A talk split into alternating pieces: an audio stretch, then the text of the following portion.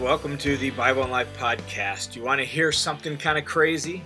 Well, this week is my wife and I's 31st wedding anniversary. That's crazy to me. Like 31 years. We met when I was 18 years old. We dated for a couple of years, got married nine days after I turned 20 and she had turned 21.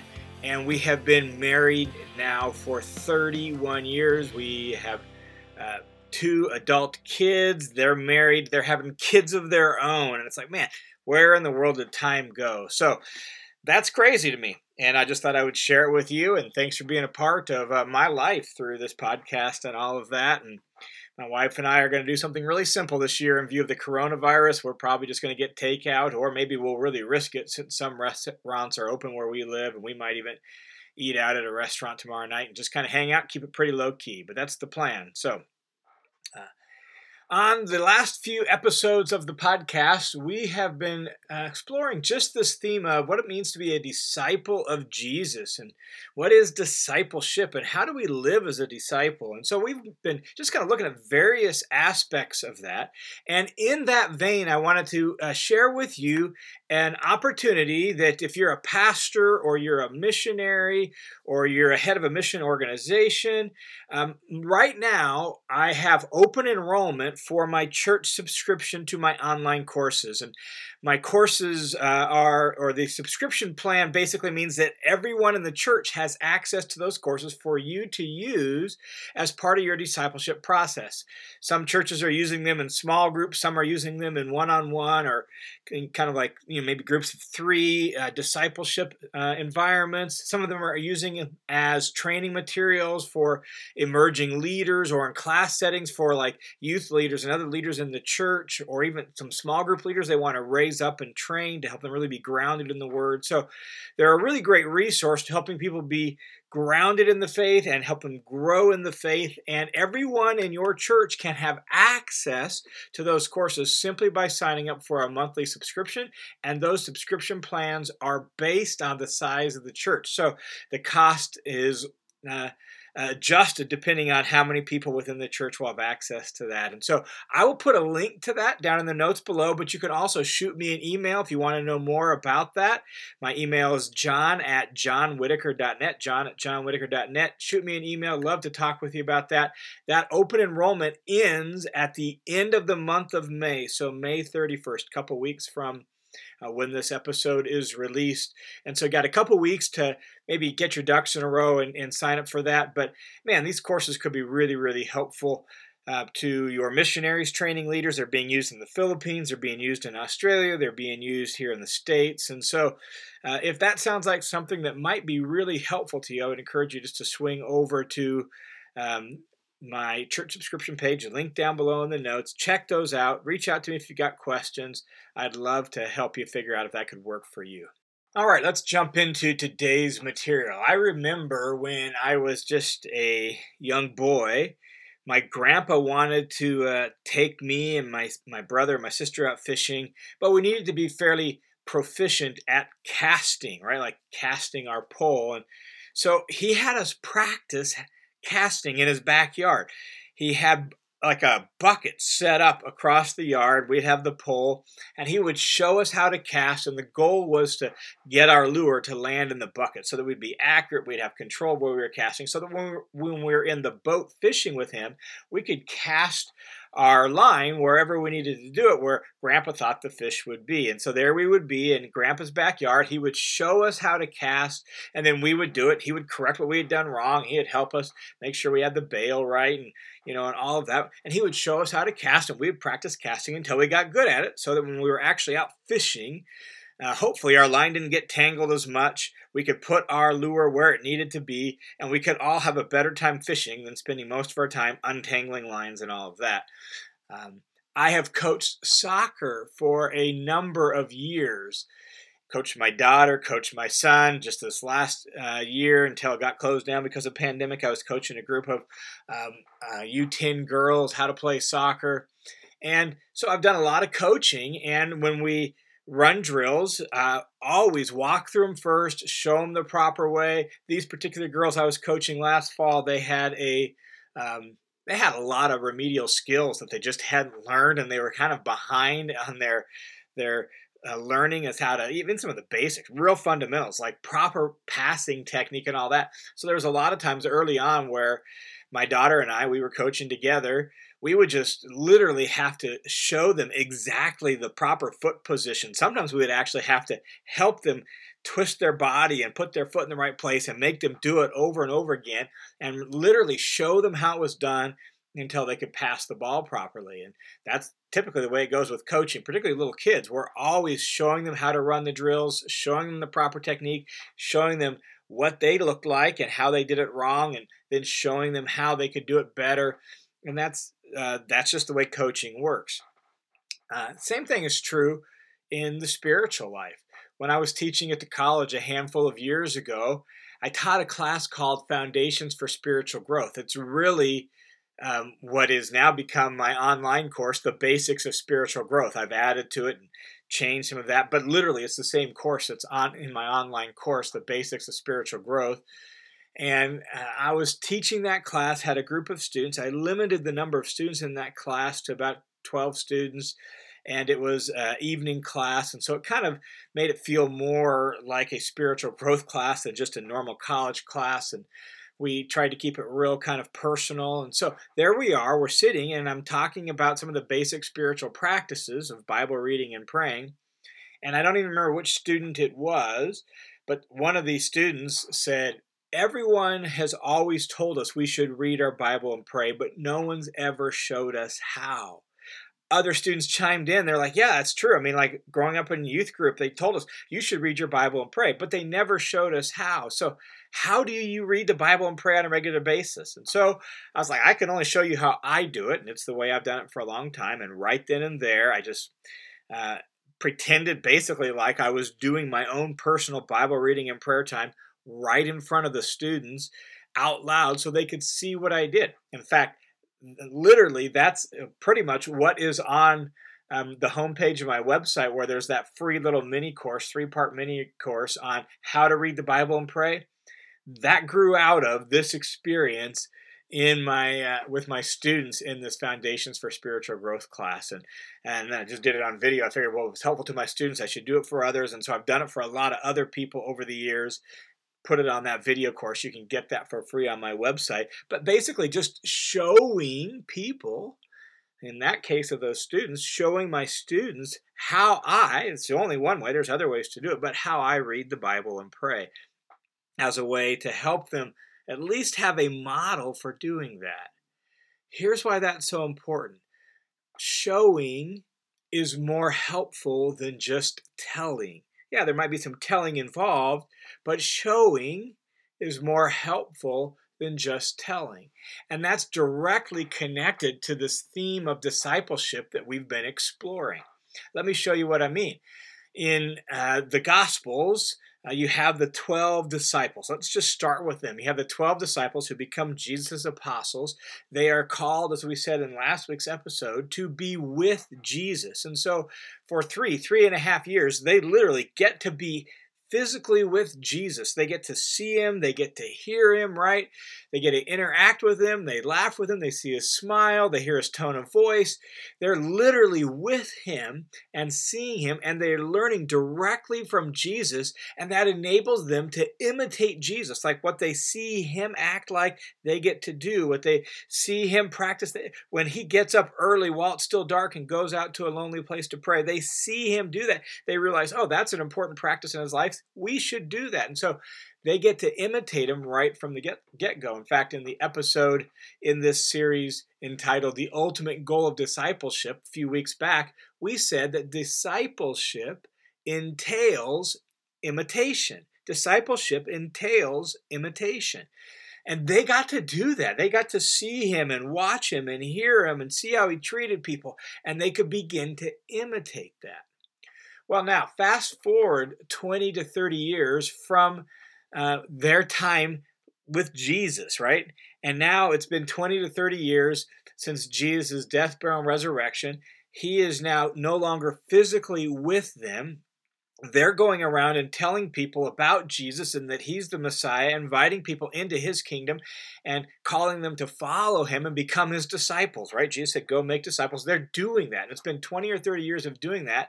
And so now you have a bunch of new disciples scattered all over the Mediterranean world, right? The Apostle Paul has started churches all over the Mediterranean world. The other apostles are starting churches and and so now you have all these new gatherings of new disciples all over the Mediterranean world. They didn't learn directly from Jesus. In fact, these new disciples never actually physically saw Jesus, they never physically heard Jesus.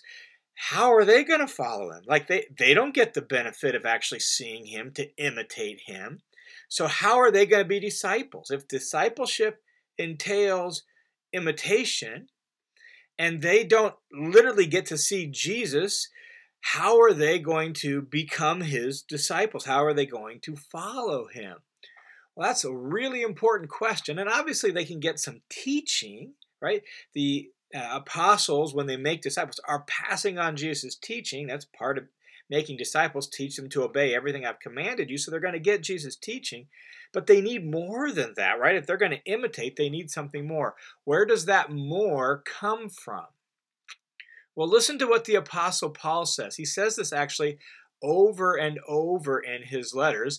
So let's just follow what he says. Let's do it roughly in chronological order, starting with one of his earliest letters and then up to some later letters. We'll just kind of track his thoughts. So here's Second Thessalonians chapter 3 verses 7 through 9 Paul writes, For you yourselves know how you ought to imitate us. So, writing to the church of Thessalonica about the year 51, maybe 52, so pretty early on in Paul's ministry, pretty early on in Christian history, Paul says, You know how you ought to imitate us because we were not idle. And he's dealing with a specific issue in the church where some people were just mooching off the generosity and well being of the church rather than working hard for their own keep. So he says, We were not idle when we were with you, nor did we eat anyone's bread without paying for it, but with toil and labor we worked night and day that we might not be a burden to any of you. This specific issue, he's like, We were an example of how you got to work hard. You, you need to pay for your own keep, right? We didn't want to be a burden to you. He says, It wasn't because we didn't have the right as apostles Paul teaches this elsewhere. We had the right to be taken care of by you, but we wanted to give you in ourselves an example for you to imitate. And so Paul's life became a concrete pattern that they could imitate as they were learning how to follow Jesus, both in being generous and not mooching off the generosity of other people.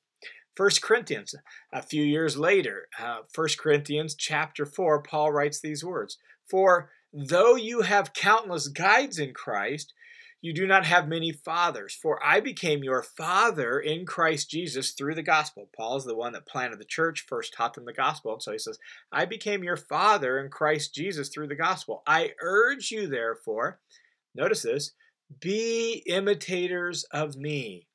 That's what I want. I want you to imitate me, imitate my way of life, imitate my discipleship, be imitators of me.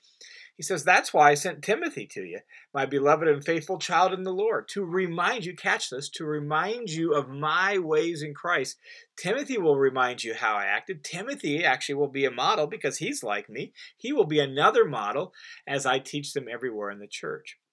In fact, a little later in 1 Corinthians, Paul just says it very starkly and succinctly. This is the most probably well known one of these kind of phrases. Listen to this 1 Corinthians 11 1. Be imitators of me, Paul says, as I am of Christ. Notice how just stark and succinct that is. Be imitators of me as I am of Christ. In other words, Paul is providing a concrete pattern of what it looks like to follow Christ. And he knows he doesn't do it perfectly, so as I am of Christ, I'm imitating Jesus, and to the degree in which and in the way in which I imitate Jesus, I want you to imitate me. Be imitators of me as I am of Christ. Uh, elsewhere, Paul says this Philippians chapter 3, a few years after the Corinthian letters, Paul writes this Brethren, this is Philippians 3 17, brethren, join in following my example So again, imitate me, and then notice this, and observe those who walk according to the pattern you have in us. Study those. Pay attention to those who walk, that is, who carry out their life, according to the pattern that you have in us. So Paul provided a pattern. Other people picked up that pattern. They're imitating that pattern. And so now they're providing a pattern to, to still other new disciples of Jesus. Philippians chapter 4 says this The things you have learned and received and heard and seen in me, Paul writes, practice these things and the God of peace will be with you. Again, it's that theme of imitating. You learned it from me, you received it from me, you heard it from me, and you also saw it in me. You saw me living it out. Practice those things. And then in what, as best as we can tell, Paul's last letter, Second Timothy, Paul writes these words, Second Timothy chapter 3, directly to Timothy, who has been his co-worker in ministry by the point Paul writes this for probably around 15 years, Paul writes these words to Timothy. You, however, have followed, again, that theme of imitating, patterning after. You have followed my teaching, my conduct, my aim in life, my faith, my patience, my love, my steadfastness, my persecutions and sufferings that happened to me in Antioch and Iconium and Lystra, which were all in the area around Timothy's hometown. You saw that. You watched that. You saw me live it out. You experienced it. And you have followed all of that stuff. You've imitated that. Here's the point of just that quick tour through all those passages of Scripture it's this people need concrete examples of discipleship. People need concrete examples of what it looks like to follow Jesus. They need a pattern, they need a model. Showing is more helpful than just telling. Like my students in Foundations of Spiritual Growth, everyone's told us that we need to read our Bible and pray, but no one's showed us. Can you show us at least how you do it? Showing is more helpful than telling. People need concrete examples. And that's what Paul is offering in his ministry. And that's what he is also saying those who have followed his pattern, they're providing an, a new pattern to you. And so that pattern gets passed on as people imitate us as we imitate Jesus. Um, and that line that Paul says, imitate me as I imitate Christ. In some regards, I'm like, wow, that could I say that? Right? Like, could I say that? It almost sounds like proud or arrogant. And yet, there's a sense in which, well, no, not really. I've walked with Jesus for a long time. Uh, I have learned a lot about following Jesus. Am I perfect? No. I don't want you to imitate my imperfections, but in the places where I actually do truly imitate Jesus, I would be happy if you would imitate me so that at least you have a pattern and then you can put it into practice in your own life, right? Like people need those concrete patterns. Look at your life. Look at your life. Now, I don't know how far down the road of discipleship you are. I don't know if you're a fairly new believer in Jesus. I don't know if you're a fairly mature or you've been walking with Jesus for a long time. And so we're all at different stages on the discipleship path, aren't we? We're some some are new believers, some are mature believers, some are in between that, some are still trying to figure out if they're a believer. We're all at different stages. So I don't know exactly where you're at. But if you're down the line a little ways, if you've been walking with Jesus for a handful of years, if you're kind of in that growing faith stage or mature faith stage, if you're somewhere down the path, ask yourself this question would somebody be more like Jesus if they imitated my life? If if the answer to that is I'm not sure or no, then you need to ramp up your discipleship to Jesus. You need to begin imitating Jesus. And if you're not sure exactly how to do that, then you need to find somebody to imitate, right? You need a concrete pattern. Like in your parenting, does it does it flesh out the character, wisdom, grace, and truth of Jesus? In your marriage, does it flesh out the character, grace, and truth and goodness of Jesus?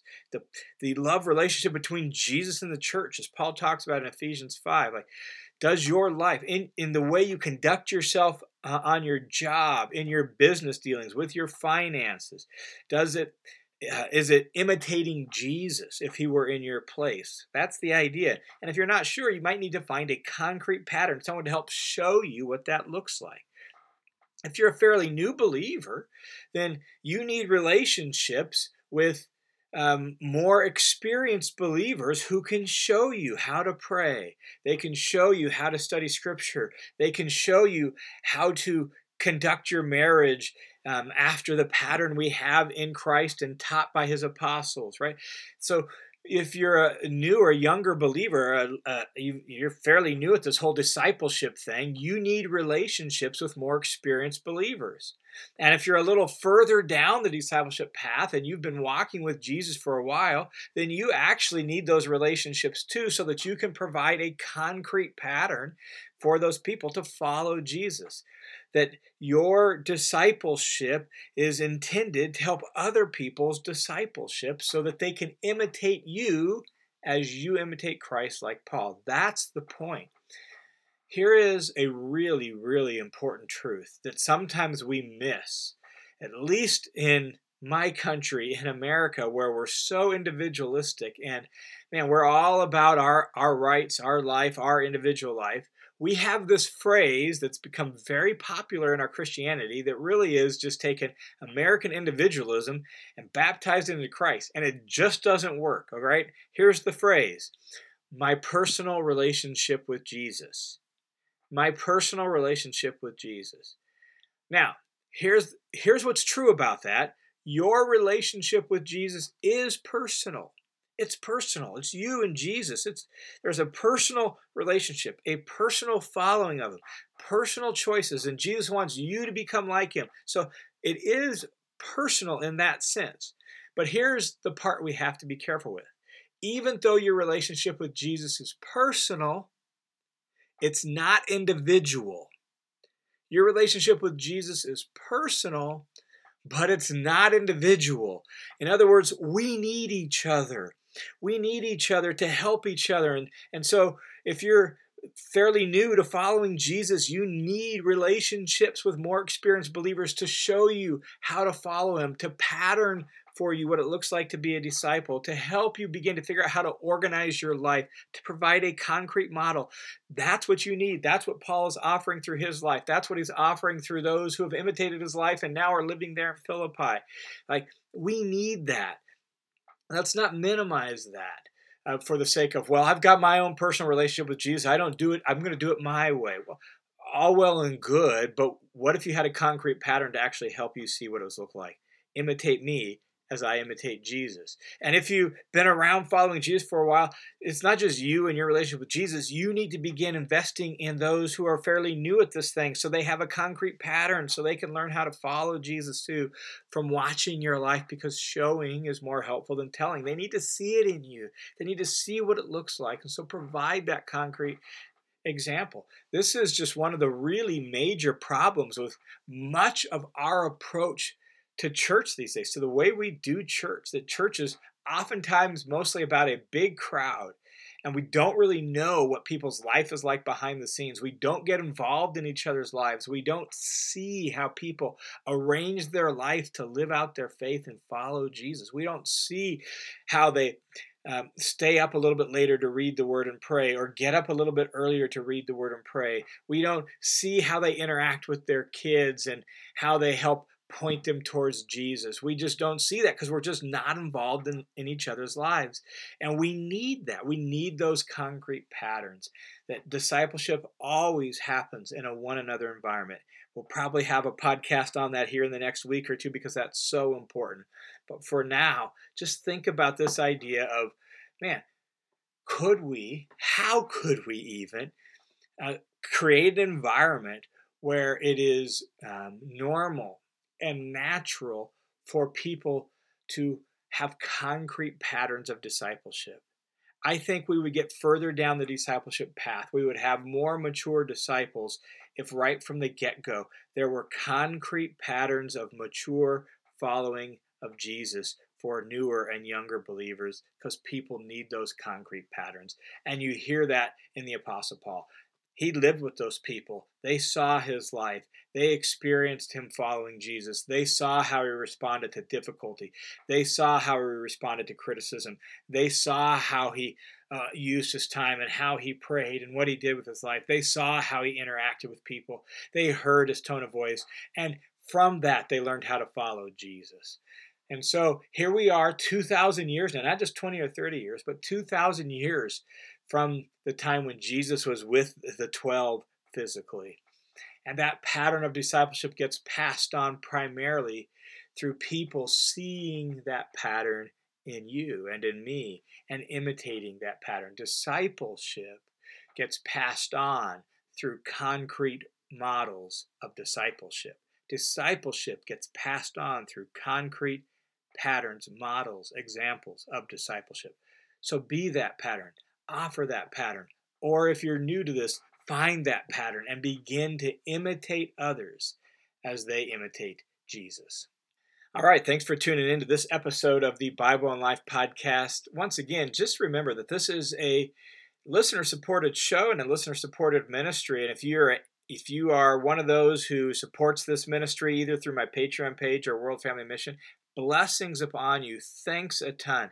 We're coming up on the two year anniversary of me having a Patreon page, and I would love to see more, more patrons sign up and join it just to make this possible and really to continue to expand the reach of this ministry. And so, if you want to be a patron of the Bible and Life podcast, swing on over to my Patreon page. The link is down in the notes below, and just sign up. You could sign up for $5 a month, $10 a month, $20 a month. $25, $100 a month, whatever you have. If you have a little extra lying around, support this ministry. Get an extra podcast a month, some extra Bible teaching that way, and other perks as well, discounts on some of my online courses and that. So swing on over to my Patreon page, become a patron of the Bible and Life ministry. And to those of you who already are doing that, blessings on you. Thanks a ton. I appreciate it immensely. You're the reason this ministry continues to grow, continues to thrive. You're the reason we have the listener's commentary out already. And so thank you for your generosity and your support. God bless each and every one of you. May you walk with Jesus, follow Jesus, and show others how to do the same. Look forward to talking to you again real soon.